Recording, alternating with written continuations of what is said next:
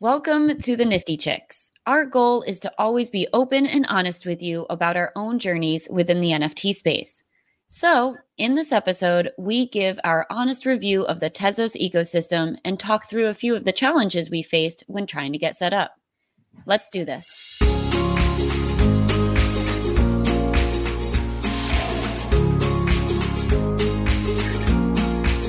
Welcome to the Nifty Chicks. Hi, Minty Cell. Hi, Jen FT. How are, How are you? you? I am good. How are you? Well, I'm honestly a little frustrated right now. I know. I know. I am too. Yeah. So I was really excited uh, to buy a Dogami and get into Tezos NFTs. And we've spent basically the last hour trying to make it happen. And I still don't have a Dogami. That's right. And we don't have Tez. Nope. So I think uh, I think we should just go ahead and jump into this, and I'm going to go ahead and share my screen. So here we go. And one of the things that you and I had talked about is like maybe we just scratch this episode, Yeah, but we chose not to because we want to share kind of our frustrations because the NFT world is not perfect and the technology that comes with it is not perfect. So, right. um, you know, I'm, I'm excited to actually share this because it's it's a truly an honest experience that we've just gone through, and um, I think Right. it's important for our listeners to to hear this.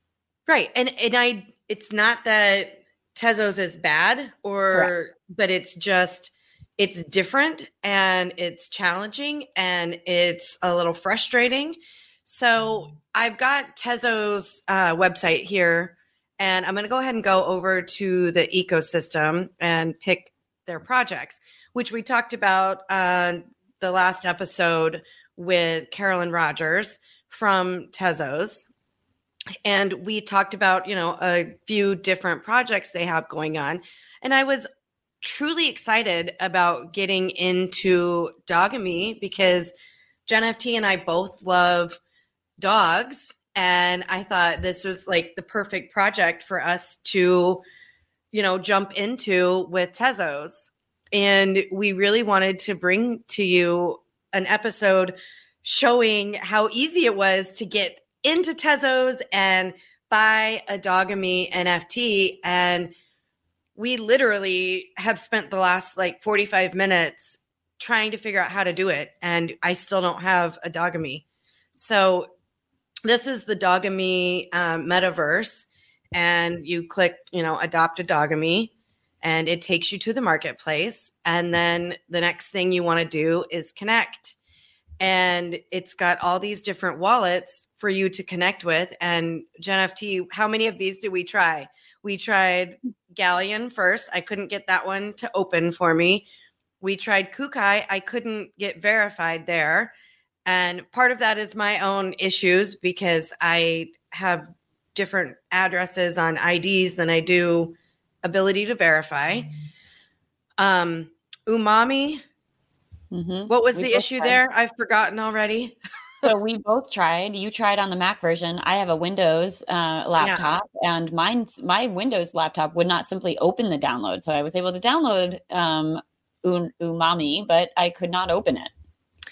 Yeah, and mine it just well, I got it to open, but then it's like I was trying to connect with my ledger, it won't work that way. It's just it's very it's very difficult to get connected and quite honestly, there are so many different wallets out there and different ways to hold a variety of cryptocurrencies and Jen FT, what do we talk about? Like, I honestly, I could go buy, I'm sure I could go get on OpenSea right now. Like, Mhm. OpenSea, let's just pull it up and let's explore. Let's just do dog. Look at that. I could buy a Doge Pound. I could buy, well, I could buy a Snoop Dogg if I wanted to. Um, I mean, there's all these dogs. I could purchase one of these. Well, I don't have 128 ETH in my wallet, but I could buy a dog in like 10 seconds or less. Yeah. And I think that's one of the um the challenges is that uh, you know, we largely use mo- the most common type wallets. Like I use a MetaMask primarily. Um, right. There's a couple of different wallets that we've used. Um, I'm not sure. Do you use any other wallet other than Ledger and MetaMask? I mean, those are my primary wallets. I have other wallets that I've set up over the years, but that's what I primarily use. I it's yeah. Yeah. So, I mean, once you have that set up, you start to get really comfortable with the MetaMask. And I think that's one of the challenges is because these, um, you know, this Dogami has selected specific wallets that it's going to interact with. And so, like you said, we tried all three of the desktop versions that they have to offer. And all of them presented their own challenges, including one is a verification process, which, um, you know, for people who are um, perhaps not super tech savvy, this whole space can feel overwhelming. And um, the the process of getting your own wallet, I mean, MetaMask has done a good job at making it user friendly, but some of these other wallets, right. I mean, they're just really hard and difficult and confusing to figure out. Right. What's weird is like I have MoonPay set up. Like I've been verified on MoonPay and it was making me re-verify. I had to upload pictures of my driver's license. I had to take a selfie and submit that. And then it didn't like what I submitted. And mm. so I got, you know, basically denied. And it's like, oh, provide more proof of uh, address. And for me, it gets really frustrating. I've had this issue with Bittrex before. And so I don't, I'm not verified on there. And I've just, I've given up. And so we really just wanted to put this episode out because we wanted to be honest with everybody about how frustrating it can be in this space. And, you know, I've been doing this for like almost five years now, four and a half years or so. And it's, I just wanted to let everybody know that it can be frustrating. And when you're in that, I guess, space of frustration, don't feel like you're the only one that's that's there. We all experience it. Yeah. 100% and and one of the other facets of not um, having this go through is the verification process part of the beauty of crypto is that it's a little bit anonymous right you can right. be whoever you want to be and um, it shouldn't necessarily trace back to people that's the whole concept of decentralization and um, keeping things secure including ourselves and so for it to be verifying requiring all these verification processes your your date of birth, your, your picture of your driver's license, a selfie, your address. It's a lot of personal information that you're putting out there into this this kind of crypto ecosystem and not everyone's comfortable with that. So um and me being one of them. That's why I like MetaMask is there's really no specific personal verification process. You get a seed phrase and that is your key. Right. If you lose it, that's the problem with it. Um, you know, but um it's like I I'm very sensitive to what I what personal information I'm putting into this world and um, this kind of e world and um, so it's it's a concern and everyone has to determine their own level of comfort on how much information they want to give and um, if they want to go through all of that to just set up a wallet and to just I love the concept of a petaverse I think it's brilliant but right. to me there's too many hoops to jump into and so I I likely won't be uh, diving into that, unfortunately.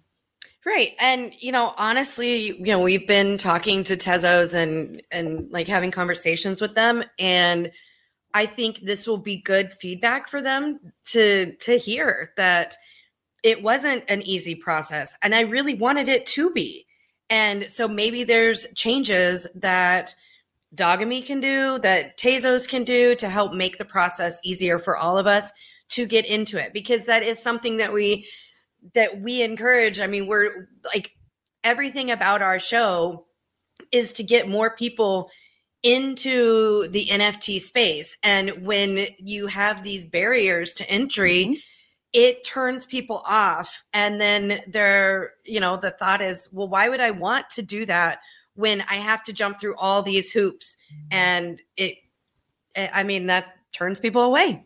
That's right that's right. So it was frustrating for both of us. Neither one of us could get it to work, but um, that's okay. Like I said, I love the concept, but we're going to be honest and transparent with our journeys and wanted to share that it's not all rosy for us either. I mean, we've been in this space for a while and I feel like we're pretty um, educated in the space and yet still come across challenges. And it's, we're yep. just being honest.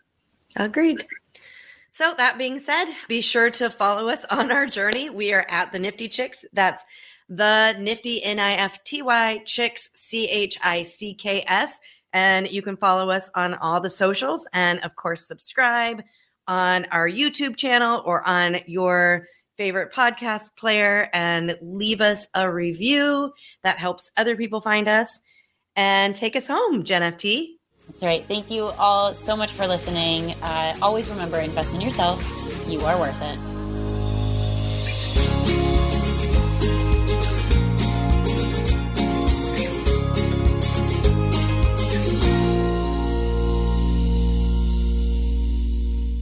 Please listen carefully to the following disclaimer.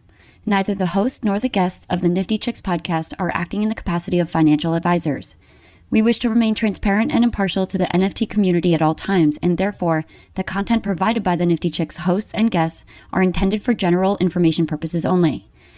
Nothing written or discussed by the Nifty Chicks hosts and guests should be construed or relied upon as investment, financial, legal, regulatory, accounting, tax, or similar advice. Nothing should be interpreted as a solicitation to invest in any cryptocurrency or NFT, and nothing herein should be construed as a recommendation to engage in any investment strategy or transaction. Please be advised that it is in your own best interest to consult with investment, legal, tax, or similar professionals regarding any specific situation and any prospective transaction decisions. You must do your own research when considering investing in cryptocurrencies or NFTs. We are simply sharing our journey with you as we learn more about the world of NFTs. Happy minting.